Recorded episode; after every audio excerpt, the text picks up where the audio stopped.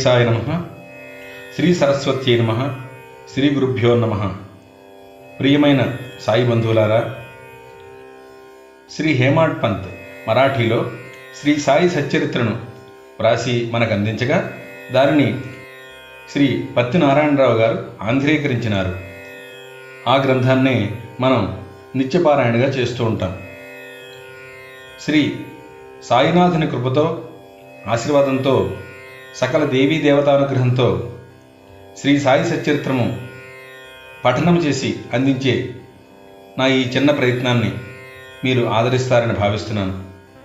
మీ రాధాకృష్ణ ఉపాధ్యాయుల. ఓం శ్రీ సాయినాథాయ నమః.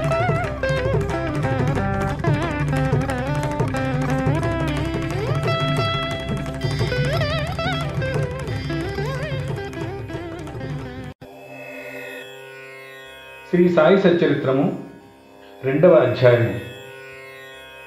ఈ గ్రంథ రచనకు ముఖ్య కారణము గ్రంథ రచనకు పూనుకొనుటకు అసమర్థత బాబా అభయము వాడాలో తీవ్ర వాగ్వివాదము హేమాడ్ పంతు అను బిరుదునకు మూల కారణము గురువు యొక్క ఆవశ్యకత.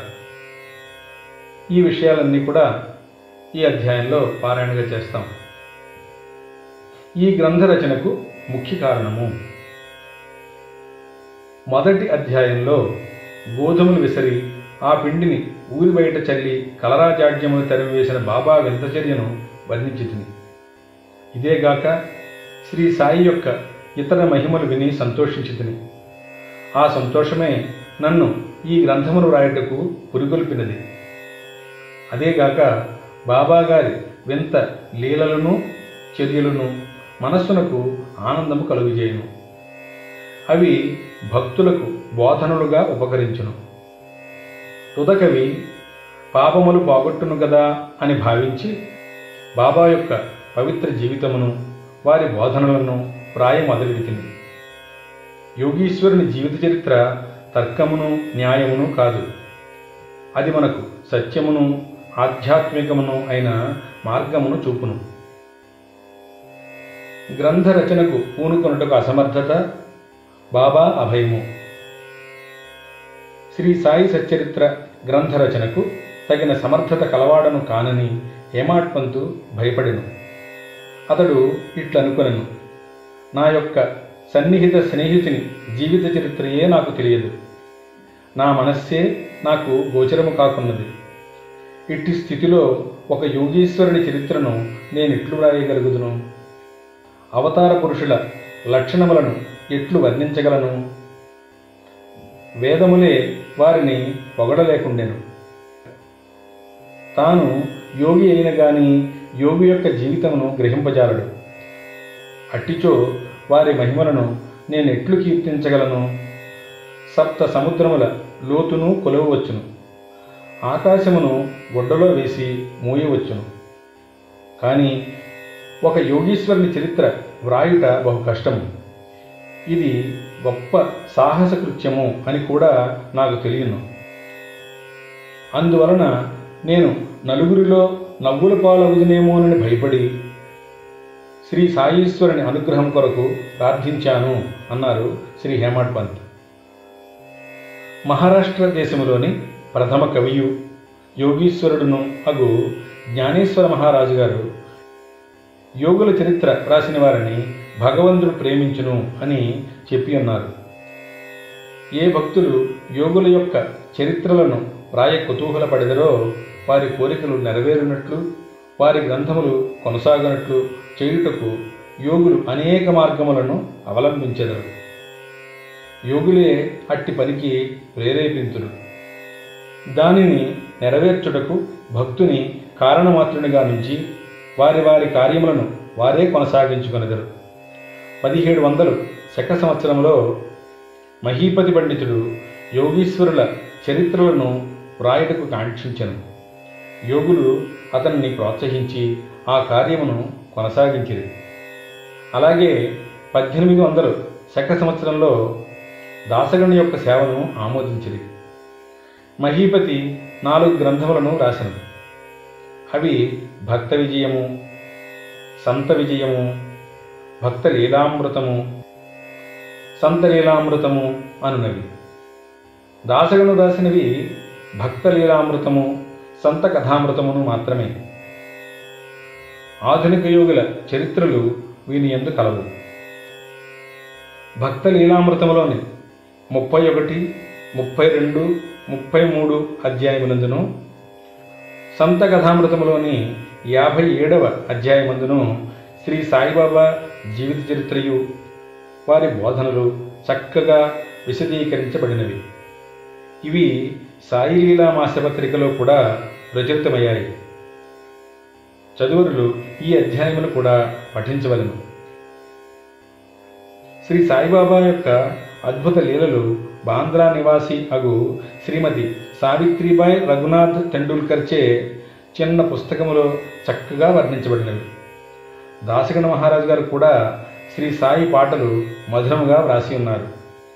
గుజరాతీ భాషలో అమీదాస్ భవానీ మెహతా అను భక్తుడు శ్రీ సాయి కథలను ముద్రించినారు. సాయినాథ ప్రభ అను మాసపత్రిక షిరిడీలోని దక్షిణ భిక్ష సంస్థ వారు రచించున్నారు. ఇన్ని గ్రంథములుండగా ప్రస్తుత సచ్చరిత్ర వ్రాయటకు కారణమేమి? దాని యొక్క అవసరమేమి? అని ఎవరైనా ప్రశ్నించవచ్చును. దీనికి జవాబు మిక్కిలి తేలిక. శ్రీ సాయిబాబా గారి జీవిత చరిత్ర సముద్రం వలె విశాలమైనది లోతైనది. అందరూ దీని ఎందు మునిగి భక్తి జ్ఞానములు అను వెలికి వెలికితీసి కావలసిన వారికి పంచిపెట్టవచ్చును. శ్రీ సాయిబాబా యొక్క నీతి బోధకము కథలు లీలలు మిక్కిలి ఆశ్చర్యమును కలుగుజేయను. అవి మనోవికలత చెందిన వారికి విచారగ్రస్తులకు శాంతి సమకూర్చి ఆనందము కలుగుజేయను. ఇహ పరములకు కావలసిన జ్ఞానమును బుద్ధిని ఇచ్చును. వేదముల వలె రంజకములను ఉపదేశకములను అగు బాబా యొక్క ప్రబోధములు విని వానిని మననము చేసినచో భక్తులు వాంఛించునవి అనగా బ్రహ్మైక్య యోగము అష్టాంగయోగ ప్రావీణ్యము ధ్యానానందము పొందెదరు. అందుచే బాబా లీలలను పుస్తక రూపమున ప్రాయ నిశ్చయించిదిని బాబాను సమాధికి ముందు చూడని భక్తులకు ఈ లీలలు మిగుల ఆనందమును కలుగజేయును. అందుచేత బాబాగారి ఆత్మ సాక్షాత్కార ఫలితముకు పలుకులు బోధలు సమకూర్చుటకు పూనుకుంటుని. సాయిబాబాయే ఈ కార్యమునకు నన్ను ప్రోత్సహించను. నా అహంకారమును వారి పాదములపై నుంచి శరణంటిని. కావున నా మార్గము సవ్యమైనదనియు బాబా ఇహ పర సౌఖ్యములు తప్పక దయచేయుననియు నమ్మియుంటిని. నా అంతట నేను ఈ గ్రంథరచనకు బాబా యొక్క అనుమతిని పొందలేకుంటిని. మాధవరావు దేశపాండే ఉరఫ్ శ్యామ అనివారు బాబాకు ముఖ్య భక్తుడు. వారిని నా తరఫున బాబాను ప్రార్థించమని కోరాను. నా తరఫున వారు బాబాతో బాబా ఈ అన్నా సాహెబు మీ జీవిత చరిత్రను వ్రాయ కాంక్షించుతున్నాడు. నేను భిక్షాటనము చే జీవించే ఫకీరును నా జీవిత చరిత్ర వ్రాయనవసరము లేదు అని అనవద్దు. మీరు సమ్మతించి సహాయపడినచో వారు వ్రాసెదరు. లేదా మీ కృపయే దానిని సిద్ధింపచేయను. మీ యొక్క అనుమతి ఆశీర్వాదము లేనిదే ఏదియు జయప్రదముగా చేయలేము అని శ్యామ ప్రార్థించను. ఇది విన్నంతనే శ్రీ సాయిబాబా మనస్సు కరిగి నాకు ఊదీ ప్రసాదం పెట్టి ఆశీర్వదించారు ఇంకను శ్యామతో బాబా ఇట్లు చెప్పదొడంగెను. శ్యామ వానిని కథలను అనుభవములను రోగు చేయమను అక్కడక్కడ కొన్ని ముఖ్య విషయములను టూకీగా వ్రాయమను. నేను సహాయం చేసేదను. వాడు నిమిత్తమాత్రుడే. నా జీవిత చరిత్ర నేనే వ్రాసి నా భక్తుల కోరికలు నెరవేర్చవలను. వాడు తన అహంకారమును విడువలను దానిని నా పాదములపైన పెట్టవలను. ఎవరైతే వారి జీవితంలో ఇట్లు చేసేదరో వారికి నేను మిక్కిలి సహాయపడదను. నా జీవిత చర్యల కొరకే కాదు సాధ్యమైనంత వరకు వారి గృహకృత్యములందును తోడ్పడేదను. వాని అహంకారం పూర్తిగా పడిపోయిన పిమ్మట అది మచ్చునకు కూడా లేకుండినప్పుడు నేను వాని మనస్సులో ప్రవేశించి నా చరిత్రను నేనే వ్రాసుకుందును నా కథలు బోధలు విన్న భక్తులకు భక్తి విశ్వాసములు కుదురును. వారు ఆత్మ సాక్షాత్కారమును బ్రహ్మానందమును పొందెదరు.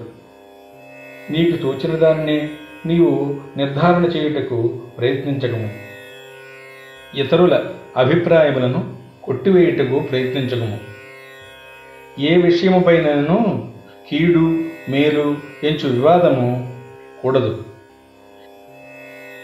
ఇక్కడ వివాదము అనగానే నన్ను హేమాడ్ పంతు అని పిలుచుటకు కారణమేమో మీకు చెప్పెదను అని వాగ్దానము జ్ఞప్తికి వచ్చినది. ఇప్పుడు దానినే మీకు చెప్పబోచున్నాను. కాకాసాహెబ్ దీక్షిత్ నానాసాహెబ్ చాందోర్కర్లతో నేను ఎక్కువ స్నేహంతో ఉండేవాడను. వారు నన్ను షిరిడీ పోయి బాబా దర్శనం చేయమని బలవంతం చేశారు. అట్లే చేసేదను అని వారికి నేను వాగ్దానం చేశాను. ఈ మధ్యలో ఏదో జరిగింది.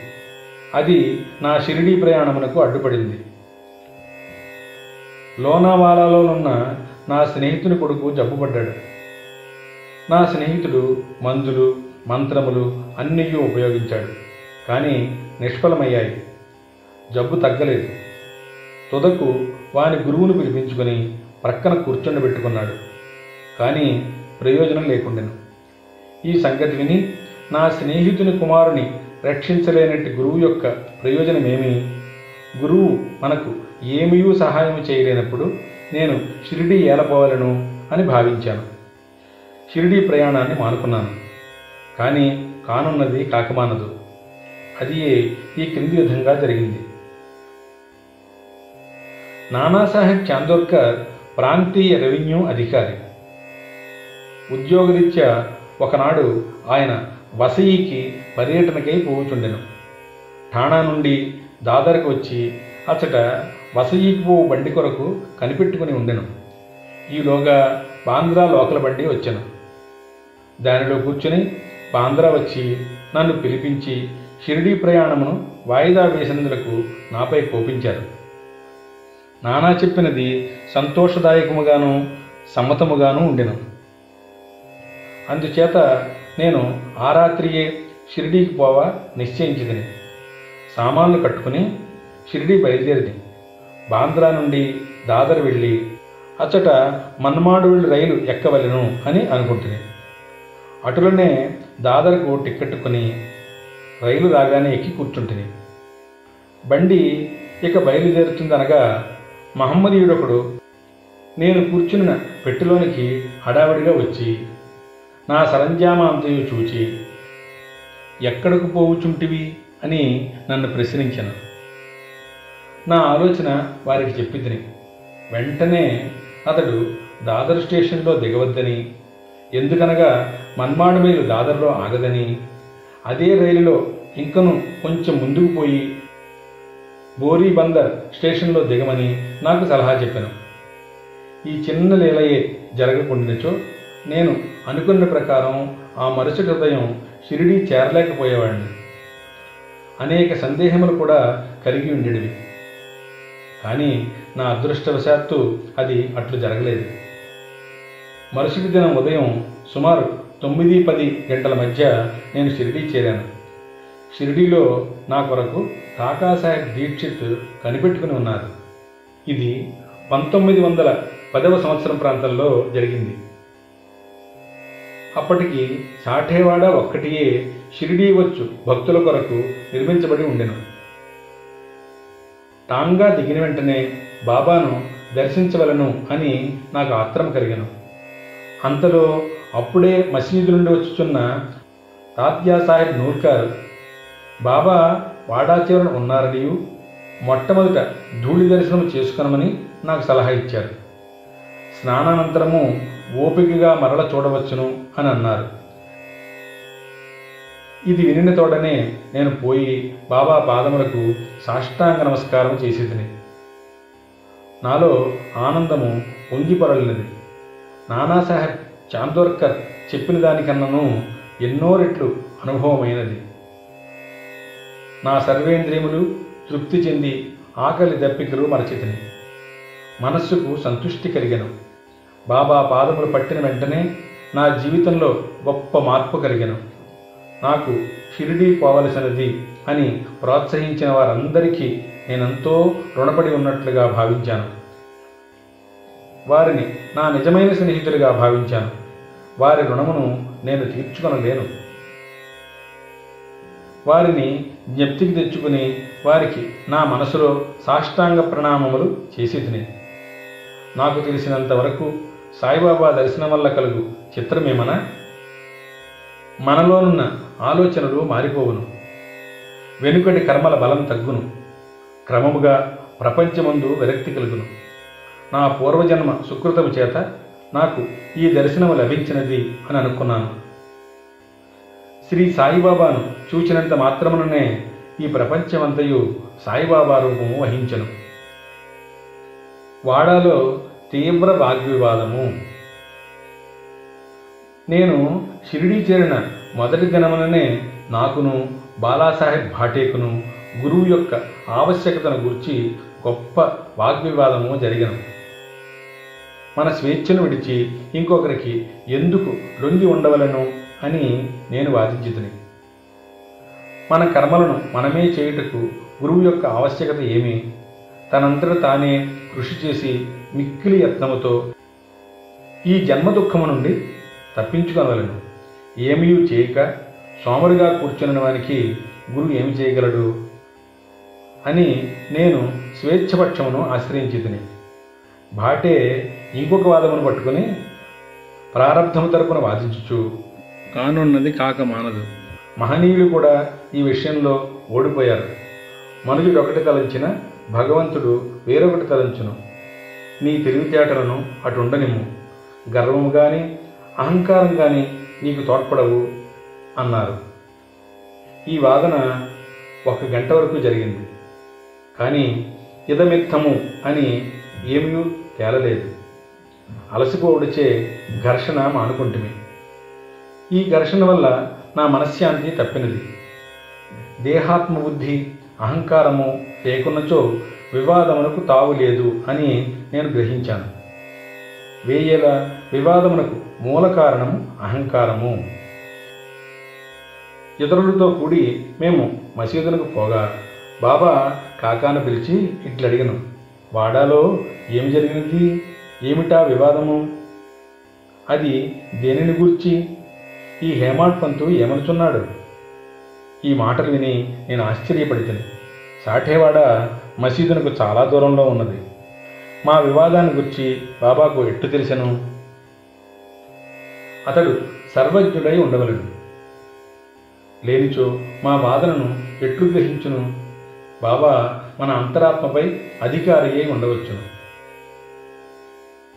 హేమాడ్ పంతు అను బిరుదులకు మూలకారణం సాయిబాబా నన్ను ఎందులకు హేమాడ్ పంత్ అని పిలిచెను అని ఆలోచించసాగిందని. ఇది హేమాద్రి పంతు అను నామమునకు రూపాంతరం. దేవగిరికి చెందిన యాదవ వంశ రాజులకు హేమాద్రి పంతు ప్రధాన అమాత్యుడు. అతడు గొప్ప పండితుడు మంచి స్వభావము కలవాడు. చతుర్వర్గ చింతామణి రాజ ప్రశస్తి అను గొప్ప గ్రంథాలను కూడా రచించాడు. మోడీ భాషను ఒక నూతన గణిత విధానమును కనిపెట్టినవాడు. ఇక నేనా? వానికి వ్యతిరేక బుద్ధి కలవాడను. మేధాశక్తి అంతగా లేనివాడను. మరి సాయిబాబా నాకెందుకు ఈ బిరుదున సంగిరో తెలియకుండెను? ఆలోచన చేయగా ఇది నా అహంకారమును చంపుటకు ఒక అమ్ము వంటిదనియు.